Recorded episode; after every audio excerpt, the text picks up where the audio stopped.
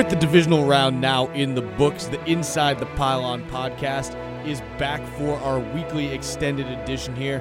To get you caught up on what we are expecting next week, we're going to have Brandon Thorn from The Football Educator joining us to talk a little bit about Patriots-Broncos. We're also going to be joined later on today by Dan Hatman from the Scouting Academy, talking about some of the coaching changes here. But before we do anything else, as always, I'd like to welcome in my co-host, Mark Schofield. And Mark, busy week. Busy week, and I guess we got to start with the Adele Taylor Swift update, right? I'm still, unfortunately, I've not heard from Taylor Swift at all. She has ignored all of my tweets, much to my chagrin. Not really unexpected, but still nothing. Yeah, nothing on my end. Look, to all our faithful listeners out there, can you just tweet at Taylor Swift or at Adele and make one last run at this? So maybe one of them, you know, Chuck will have to sing or I have to sing. Otherwise, it's duet time, my friend. It's getting to be just about that point. If you do want to tweet at Taylor Swift or at Adele, please do it nicely. We're not asking you to... No. Troll them. They're nice people. Don't troll around. They're very nice people, which is why we want to sing their songs. But at this point, it looks like we will be opening our pre-Super Bowl show with a duet from Mark and I of Aerosmith's Don't Want to Miss a Thing. So maybe that's just what the people want. Do you think this is all kind of a big conspiracy, maybe? I'm going to roll with that so I feel a little bit better about myself. How about that? Yeah, I think that's probably the most likely option here. Yeah. But we do only have about 40 minutes today, so let's start to dig into football. We obviously, we're going to be covering the upcoming championship round games all week on our both extended and quick kicks podcasts. But I thought we could start to dig into the draft a little bit, especially with the Senior Bowl coming up next week. And you and I are both going to be heading down there for a few days. That's right. And just kind of talking about some of the prospects that we really want to see there. Obviously, look, you've got more than I do in terms of players of interest. I think we have, 8 quarterbacks down there? That's right, 8 QBs. That's a big number. Usually they've got 6 down there. They've got 8 this year. And, you know, a lot of guys that I'm very excited to see. I mean, obviously off the top, Carson Wentz, North Dakota State quarterback, who I went back and looked, and I wrote my first piece about him in Bison Nation back December of 2014. Is that right? So that's how long I've been kind of looking at this guy and this offense. And, you know, Jeff Risden, he's going to join us a little later this week for one of our Quick Hicks podcasts. He's down at the Shrine game right now. But he almost broke Twitter last night. We're recording this on Tuesday. Monday night, he broke Twitter with the news that he had learned from somebody he was talking to down there for the Shrine game that Wentz might not even get to pick number 4. Now, talk about that. I mean, when you look at Wentz right now, and you've studied him just about as much as anyone else out there, is that more a case, in your opinion, of need at those positions or talent matching the actual draft position? I mean, at the outset, look, quarterback is such a position of need almost for every team. I mean, look up and down the NFL rosters, even like, you know, Denver right now. They're in the AFC championship game, but there's question marks at the quarterback position. I mean, who knows if this is Peyton Manning's last ride? What are they going to do with Osweiler, who's a free agent at the end of the season? So quarterbacks get overvalued. Teams reach for them sooner than pretty much any other position.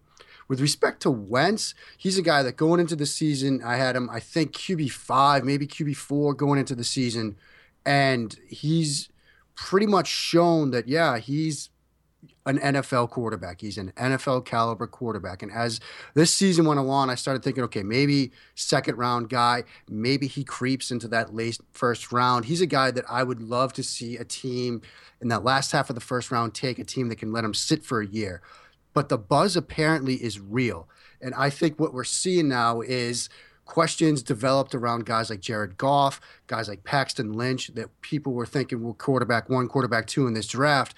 Wentz was on the shelf with that wrist injury, comes back in the FCS championship game, knocked a little bit of rust off, but people went down to see him in person in that game down in Frisco and really liked what they saw. So if he's down there in Mobile and slinging the ball all over the lot and teams get to see that up close, it would not surprise me to see him go that high, even though I'd be banging the table for him if I were in a draft room at around 20. I don't know if I'd be doing it at 3. What do you have when you you talk about him as a pro QB? Scheme fit, something we talk about quite a bit on Inside the Pylon. What type of scheme do you think is a best fit for him? Because obviously, number of different offenses that you have out there. What do you think is kind of scheme? And also, is, you know, when we talk about a player going into the NFL, what type of setting? Is he a day one starter? Is he a sit a year and then start him? What do you think? In terms of scheme fit, when Matt Waldman and I broke Wentz down back in August, and I made a comment that, look, I think Gary Kubiak's watching this right now and salivating, because I really think, you know, I had this vision of him going to Denver and sitting for a year and taking over from Peyton Manning, because he can operate under center. He's athletic, so you can get him involved in the boot game, roll him out to the right or to the left, which Kubiak likes to do, get up crossing routes from the tight end, from the backside of the backfield. That's a scheme. That's an offensive system that I think he would flourish in. Now, is he a day one guy? I don't think so. I don't see him starting week one next year. I think he needs a little bit of seasoning, which is why I thought Denver would be a great landing spot for him. Let him learn for a year or two. But if you're taking a guy in the top five, this is a very win now, deliver now kind of business. And fan bases, coaching staffs, they might not be patient to let him sit. So, I mean, I wouldn't do it, but we'll have to see where he lands. I mean, it's all about scheme fit and landing spot. So, we have to see, but I mean, I guess this really just kicked off draft season into high gear, man. Well, it did, and obviously Senior Bowl, you're talking about the week of practices that are now only a few days away here. I start going through the list, and I was going through last night trying to see, okay, who am I actually really interested to see? And I got a guy that you actually wrote about earlier this year, and that's Dan Vitale from Northwestern. Yeah. And Dan Vitale, obviously fullback has become a position in the NFL that has pretty much disappeared at this point. But you wrote about Dan Vitale and his ability not only just in the blocking game, but also running the football and out of the backfield. And I'm curious to see what he does on a field with a lot of these other great prospects, to see if he can potentially carve out a role just as kind of more of an H-back tight end, if that's maybe the direction they end up using him in.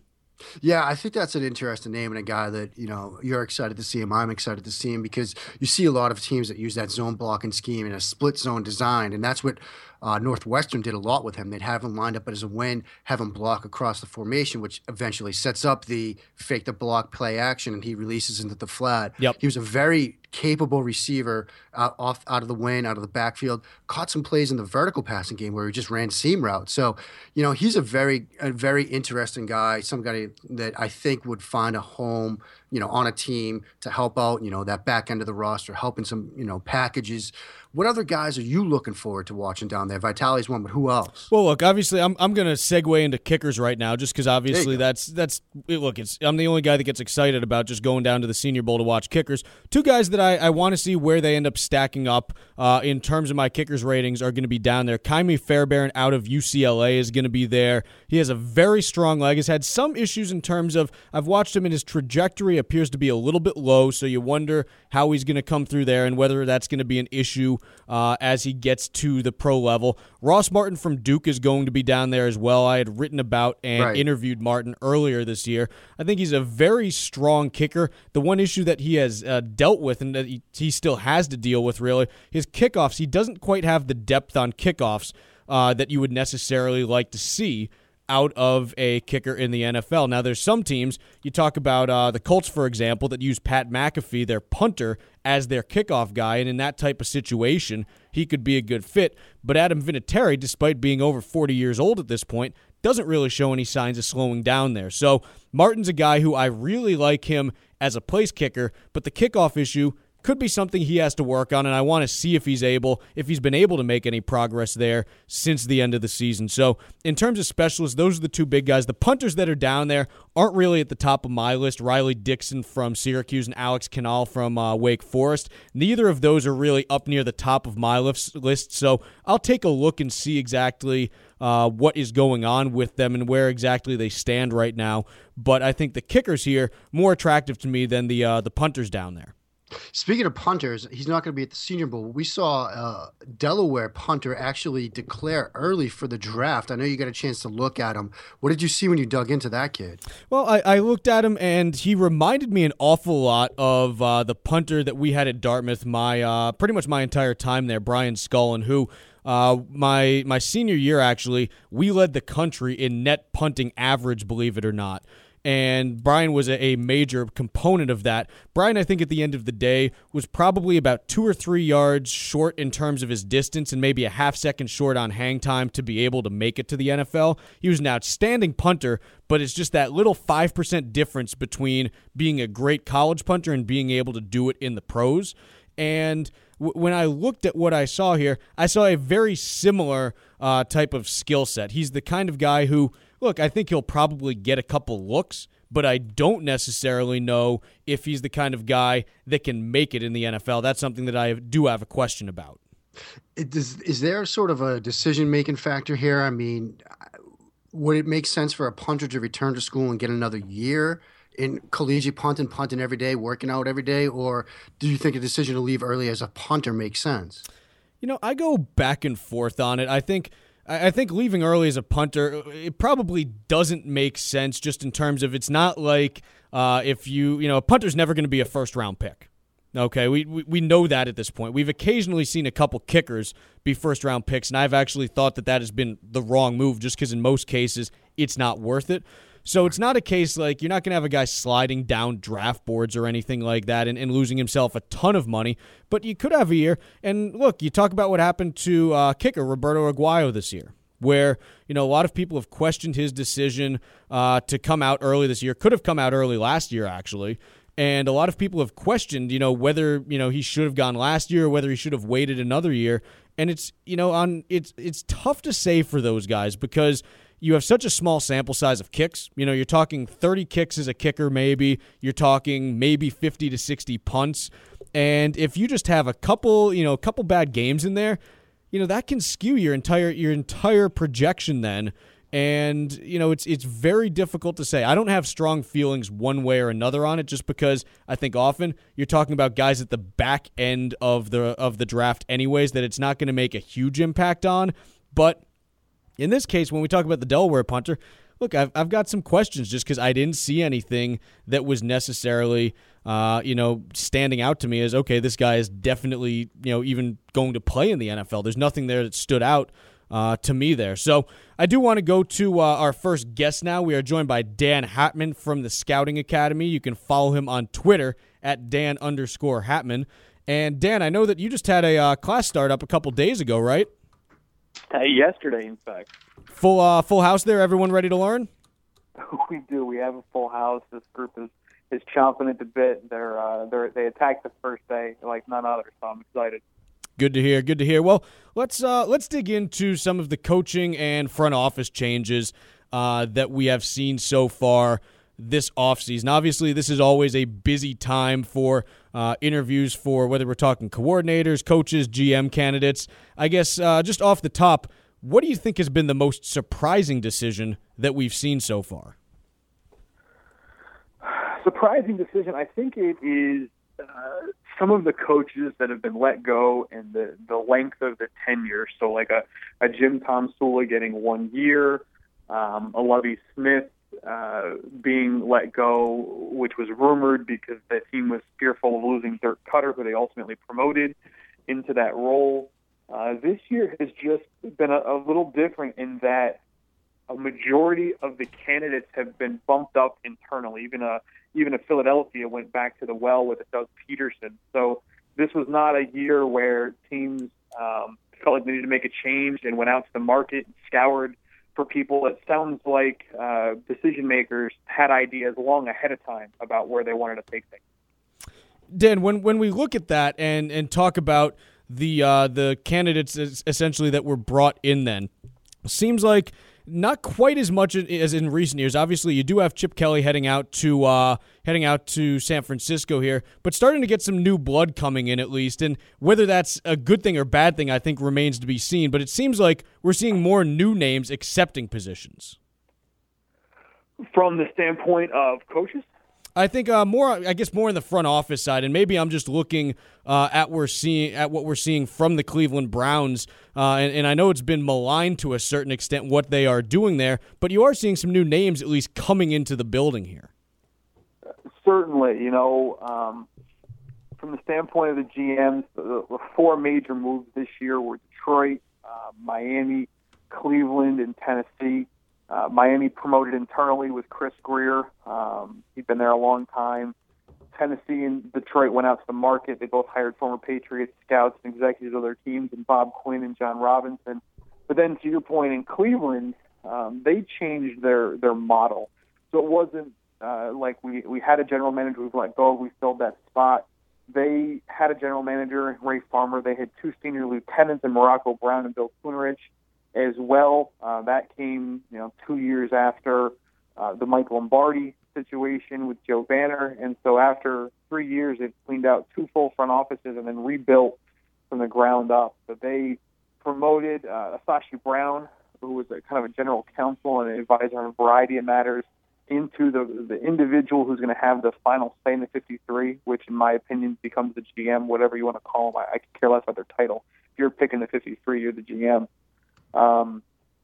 So Sashi has that position, and then supported him with Paul DePodesta, who they brought in from the Mets, and yes, the baseball Mets there. And I think that was unique in the sense that they're clearly looking at their processes and have made the determination that things that they have done since Haslam has taken over have not produced any winning results. So let's go back to the drawing board. Let's bring in smart people and see if we can't adjust every process in our building to see if we can find better performance. Dan, speaking about guys who will be picking a 53-man roster, Tennessee sort of finalized their front office. They brought in John Robinson now to be general manager, formerly with Tampa Bay and New England, and now Mike Mularkey, the interim head coach, is now the head coach. Do you like these decisions in Tennessee, and do you think this is a good direction for the Titans? Well, you can see why Robinson won that interview. They had six candidates come through in their search. And when you listen to John in his press conference yesterday, he's from Tennessee. When the team moved there in 97, he jumped on the bandwagon there. And it was just near and dear to him. There was an emotion to him at the end about how much he wants to take the Tennessee Titans, his hometown team basically, to the next level. And that resonates with ownership, right? It means something to him that this isn't just another one of the 32 jobs, but this is the job that individual wants. And clearly, people get excited about the New England background. Team's just been so successful. How can you not? And so, they clearly got excited about that. From a coaching search standpoint, the fans in Tennessee are not very happy with how that search went down. They basically admitted, Steve Underwood admitted yesterday, that the owner, Amy Adams-Strunk, basically picked Mularkey out long before they finished with the candidates that they brought in. They interviewed two guys internally, two guys externally, and then, named Mularkey. Guys in his third go-round here as a head coach. He had only 1 year in Jacksonville, so that wasn't a long tenure. We'll see. He clearly indicated in the press conference yesterday he felt like the roster was not NFL-worthy. They had a lot of hurdles they were trying to clear. He was not happy with the offensive system, the depth of it. He didn't feel like that was an asset to Mariota. He talked about streamlining the playbook. And then his clearly aimed to pairing some really experienced coordinators. You're talking about he's looking to retain Dick LeBeau as a defensive coordinator. Terry Rubisky sounds like he's coming in from Atlanta to be the offensive coordinator. Both those guys have been head coaches and coordinators before. Just hired Bobby April, the veteran special teams coordinator, to come in. Those top four guys in the organization have huge levels of experience. So hopefully that means something. Dan, talking about the Chip Kelly hire out in San Francisco, and we've seen a couple cases in the last 10 to 15 years where coaches have gone directly from one job to another and been able to adjust on the fly and correct some of the missteps that they had at their previous employers. Is this a situation where Kelly may have benefited from maybe having a year off, or do you think this is a situation that he can adjust to and make a difference in San Francisco right away? Well, I guess it depends on what you consider to be his biggest missteps. So, the early argument was, as soon as he became GM, they lost. Well, yes, for the 360 some odd days where he had final control, they had their worst win-loss record. And clearly some of the decisions from a personnel standpoint, people were scratching their heads over. Deshaun happened before he had personnel control. That was just an individual that just wasn't buying into the program. And if you sit there and say that Tennessee did a great job yesterday of talking about people who were team first, and that's what they wanted, Deshaun's never gotten that label. He's never gotten a team first label. So I can understand that move. Jeremy Maclin got paid $11 million a year in Kansas City. You know, it's just somebody they couldn't really retain, and they thought they drafted a similar player in Al Galore to replace that. The biggest one people seem to have confusion over is LaShawn McCoy, and then to replace him with DeMarco Murray and for that to not pan out the way that it did is just the big spectacular move. But he also got rid of and cut bait on a lot of veteran players with bigger contracts, that all of which got picked up basically in other teams, and none of which performed very well. So he also saw the writing on the wall and declining performance. I think he's looking forward, and this is from a non-knowledgeable position of his actual thoughts, but I would assume he's excited about the opportunity to work with Tom Gamble again. I know for a fact those two work well together. Tom's number two out there underneath Trent Baalke in San Francisco. I'm sure that went a long way to helping that position come together. I think Chip's looking forward to not having to pick the 53. That was not his intention when he got to Philadelphia. I was in the building when he got there. He did not come in trying to grab scouting control. He just wanted to coach. And that was a matter of other circumstances that came to pass. So I think he's excited about having a GM and a scouting staff that he seems to believe in. And then the biggest thing will be, can he get the locker room to buy in? That was, I think, the most concerning thing for me at the end, was just how many players were either overtly through social media or other channels talking about it, or, you know, at least dropping rumors to other beat writers about how they didn't buy in and how he didn't have control of the locker room and how guys didn't believe him and want to play for him. That to me is the biggest issue. So in going to San Francisco, and if they're going to have success there, those guys have to believe in him, want to play for him, give that extra performance, you know, even just a 5% here or there, that helps push over the top in these tough battles, especially in an NFC West that's only getting stronger with each and every year. So in terms of time off, it very well could have helped him. Depends on what he did with it. But I guess we'll find out, you know, if he can adjust here in 6-8 weeks and put a new plan together. Very good. Well, Dan, I appreciate you joining us today, and we'll catch up with you soon, okay? All right, guys. Dan Hatman, the director of the Scouting Academy. You can also follow him on Twitter at Dan_Hatman, and you can visit the Scouting Academy at scoutingacademy.com. I know, Mark, you went through their program and had nothing but good things to say about it. Yeah, it's a great program. And I've said it before, and I'll say it again. I would strongly recommend that anybody interested in getting into scouting, getting into coaching, getting into media, or just learning more about the game of football, get a chance to, you know, set aside a couple of weeks and take this class. It's a great program. They do a great job with it. Dan does great work with it.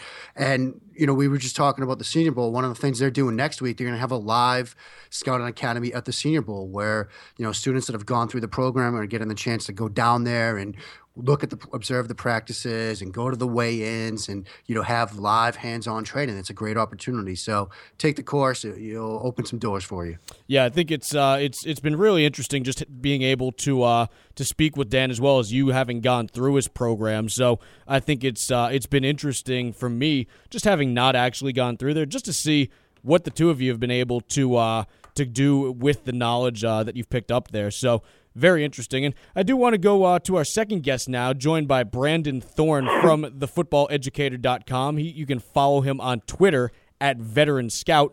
And Brandon, thanks for joining us. Hey, thanks for having me, guys. Absolutely. And Brandon, talking about what you saw from the Broncos last weekend facing the Steelers, offense seemed to have some trouble getting going at some points. What do you think were the key causes to that? Yeah, you know, I think we really struggled to run the ball. You know, we stuck to it throughout pretty much the whole game. But Pittsburgh, you got to give credit to their defensive line. You know, I mentioned during the game, you know, somebody really stood out to me was Stephon Tuitt from Notre Dame. He had a really great game, and he wrecked a lot of the Broncos' running game plans, especially in the first half. So I think that was probably the biggest thing. Followed closely by the drops that Peyton Manning was experiencing. You know, I think we all know that Peyton Manning needs everything to be working in his favor to have success, and they did no favors for him. So I think kind of both those things. Brandon, another thing in terms of what we saw from Denver was, you know, looking at the other side of the ball and that pass rush. I know you were on Twitter during the game talking about Von Miller didn't really do a lot in terms of getting after Ben Roethlisberger. Did you see anything from that Denver defense that has you sort of concerned going into this next matchup? Or do you think that it was just partially game plan or Pittsburgh's scheme that were able to sort of slow down that pass rush? You know, Von Miller, for the most part, is probably one of the most heavily blocked guys in the NFL. You know, he gets doubled, tripled at times, gets chipped constantly, and, you know, New England did a lot of the same thing. But Von Miller still had a, you know, an impact on the game, particularly late down the stretch there. You know, that spin move he put on Marcus Gilbert to pressure Tom Brady at the, or excuse me, Ben Roethlisberger at the end. You know, that pretty much sealed the game. So, you know, he's just one of those guys that's going to grind through the whole game, and you better block him for the full 60 minutes or else, you know, that last play of the game, he can make a play to change the whole tide of the game. So, you know, that doesn't worry me so much. I'm more concerned with Chris Harris, his shoulder injury, you know, not really playing too much. You know, they took him out of the base defense look, put in Bradley Roby. I think that's going to be a key come Sunday against New England, you know, because New England, you know, with Julian Edelman back, probably the best slot receiver in the game. Chris Harris, maybe the best slot corner in the game. You know, not having Harris possibly for that game is going to be huge, I think. And I think the key to that game, honestly, just to kind of preview that, would be Denver interior defensive line getting pressure up the middle. Because, you know, Ware and Miller, you know, that's great to have them off the edges, but if you don't get that interior pressure, I think we all know Tom Brady can still carve you up. He made the Chiefs outside rushers he rendered them kind of useless, even though Justin Houston didn't play too much. Still, you know, I think Malik Jackson, Derek Wolfe signing that new contract, those guys are going to be the guys, I think, that are really going to be huge in this game. Brandon, when we talk about the last meeting that these two teams had, obviously they faced off back in November. Very different looks for both teams. The Patriots missing two linebackers, both their star linebackers, Dante Hightower and Jamie Collins. The Broncos had a different quarterback with Brock Osweiler under center there. Can we glean anything from that previous matchup, or are these two teams so different and the conditions even so different this weekend that it's going to be a very different game? Yeah, it's going to be very different because I don't, correct me if I'm wrong, I don't think Gronkowski or Edelman played either. So, yeah, you know, those four guys, the two that you previously mentioned, plus Gronk and Edelman, I mean, those are arguably the four best players aside from Tom Brady on the team. And so, yeah, it's definitely going to be a different game. You know, I think the Broncos are going to pretty much have to play perfect to win, turnover-free football. You know, the receivers are definitely going to have to help out Peyton Manning because, you know, I think we saw that Peyton Manning, you know, he's really good about getting everybody in the correct position pre-snap. But as far as the execution piece post-snap, I mean, he needs a lot of help. So everybody's going to have to step up. It's going to have to be a collective effort to beat this team. But, you know, the Broncos have a lot of experience in close games.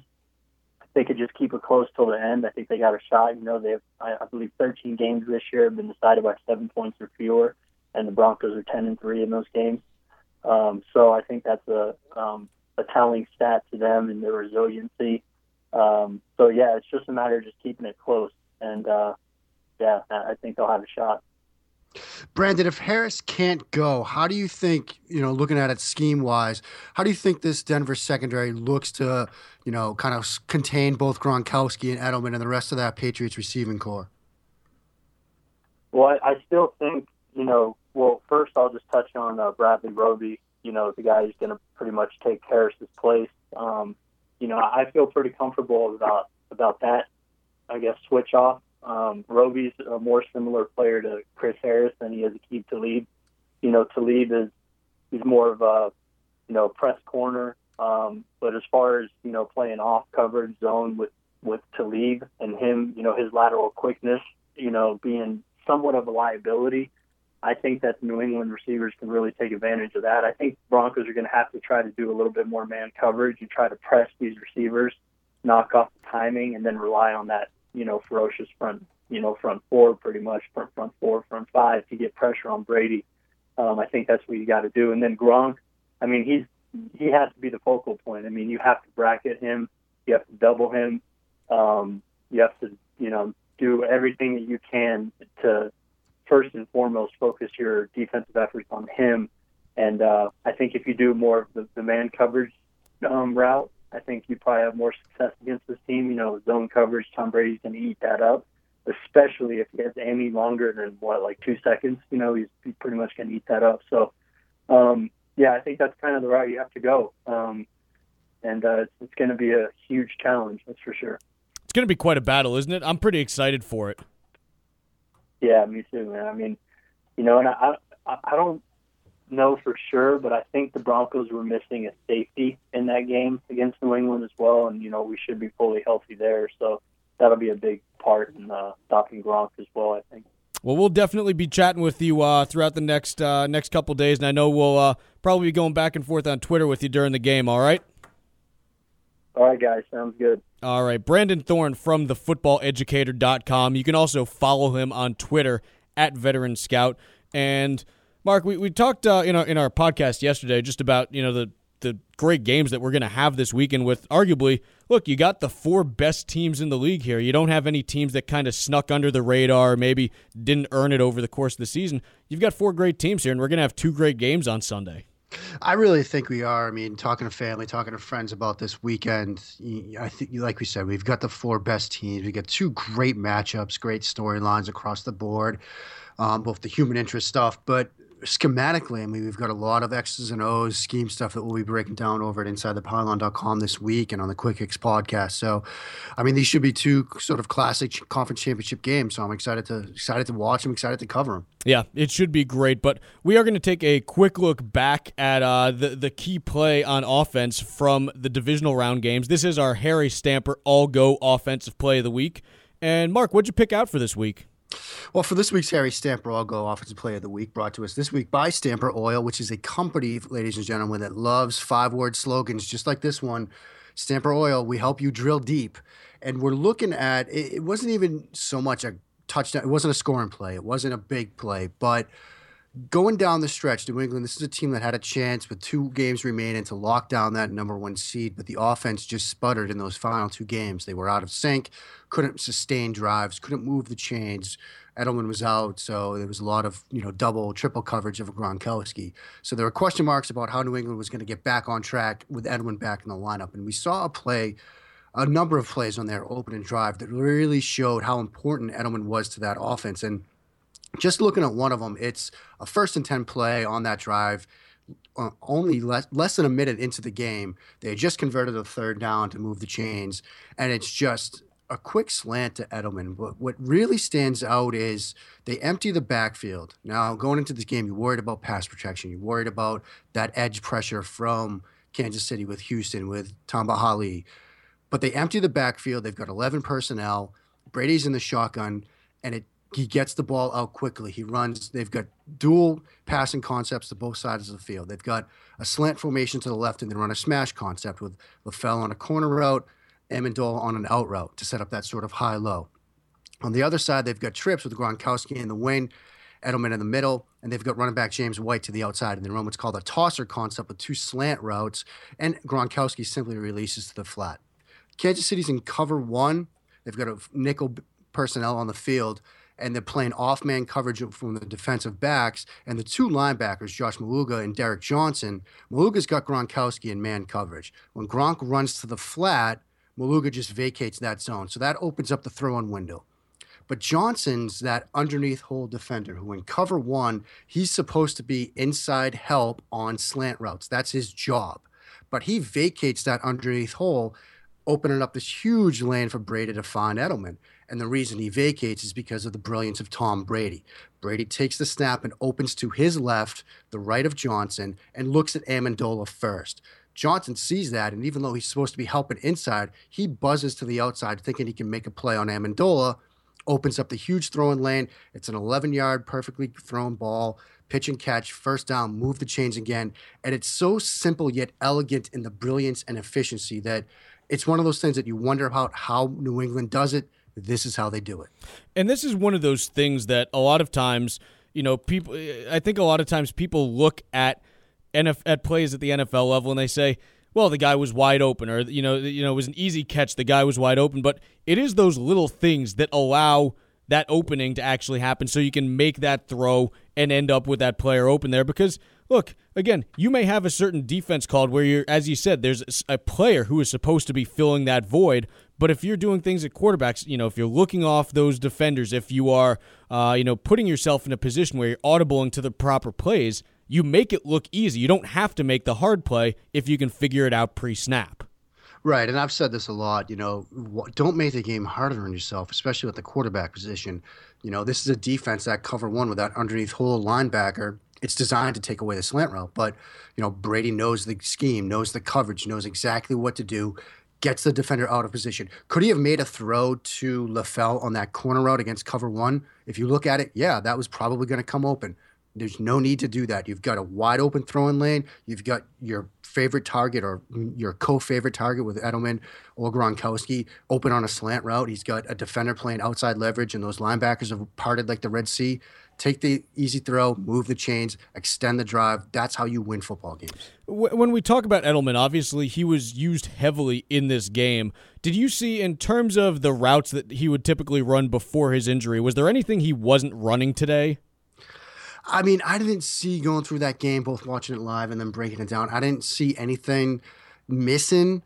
I think, and, you know, sometimes he does run, you know, wheel routes, sort of some vertical concepts, deeper post routes. Didn't see a lot of that, but that might have been more because of game plan and scheme and trying to negate that pass rush that Houston has, that he was running his more, you know, what you might more expect more from Edelman, which is those option routes underneath, the quick slants, the quick outs, stuff like that, the quick hitters that allows Brady to get the ball out quickly. You saw a lot of that. You might see a lot of it again this week out in Denver, so we'll see. But I think from a health standpoint, Patriots fans should be pretty happy with what they saw from Edelman. Yeah, definitely good news for Patriots fans there. So that is our Harry Stamper All-Go Offensive Play of the Week. I think it's time to do a little bit of glossary time. How about that? We got some glossary, my friend, and we get some special teams glossary, which I know you're excited about. Doesn't get better than that. No, nothing better, right? What do we got this week? Today we're talking about kickoff safeties. Kickoff safeties. And this is not what happens when you take a safety in the end zone. We're not talking about that. I know that's, you know, typically you hear the word safety and you either think the defensive player or something that scores your team 2 points. We're talking about players on the kickoff team that actually act as a safety for the main coverage unit, and specifically what their responsibilities are. Because a lot of times, part of it is just because I think the general angle that we watch kickoffs on TV, it doesn't show you the entire field. A lot of times people don't realize there is essentially there are between 2 and 3 safeties on every single play, okay? The way that safeties typically play on kickoffs, pretty straightforward here. It's typically going to be coming from one of the outermost players on the field, either the ones, which are stacked as far outside as possible, or the twos, who are just inside of those ones. So you're dealing with people on the outside of the field. They're typically a little bit smaller players, usually either running backs, safeties, cornerbacks. You're not dealing with big linebackers or tight ends. And their primary responsibility, they'll travel down the field with the kickoff unit for most of the field, and usually somewhere around the 35 to 30-yard line, they'll fold inside just a little bit, just maybe towards the inside of the numbers or towards the hashes a little bit, and they'll fold inside there, and they'll typically trail the main coverage unit just to provide a second layer of defense, okay?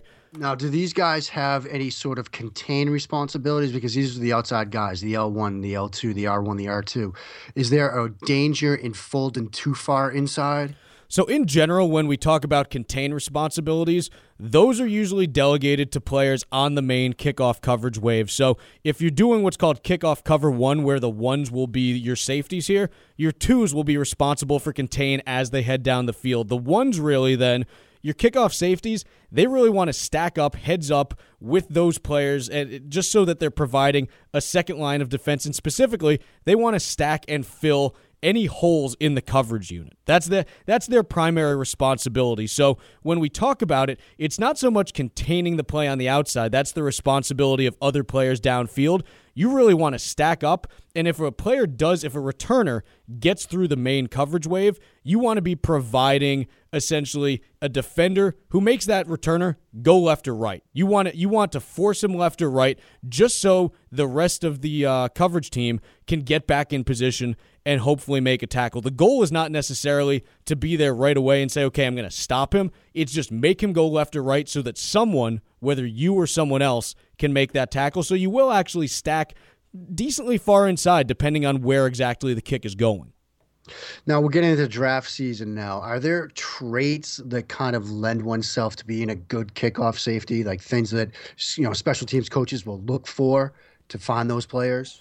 You know, it's someone who is very spatially aware first and foremost, because there's an awful lot happening on kickoffs. It is probably the most chaotic play in football just because you have two groups of 11 men running at full speed against each other. It is, you know, there's an awful lot going on. And when you are a safety there, you have some pretty important responsibilities. But the thing you have to remember is that teams do deploy their kickoff safeties in different ways. I was actually talking over the weekend with Jay Feely, who's doing some analysis for CBS Sports right now.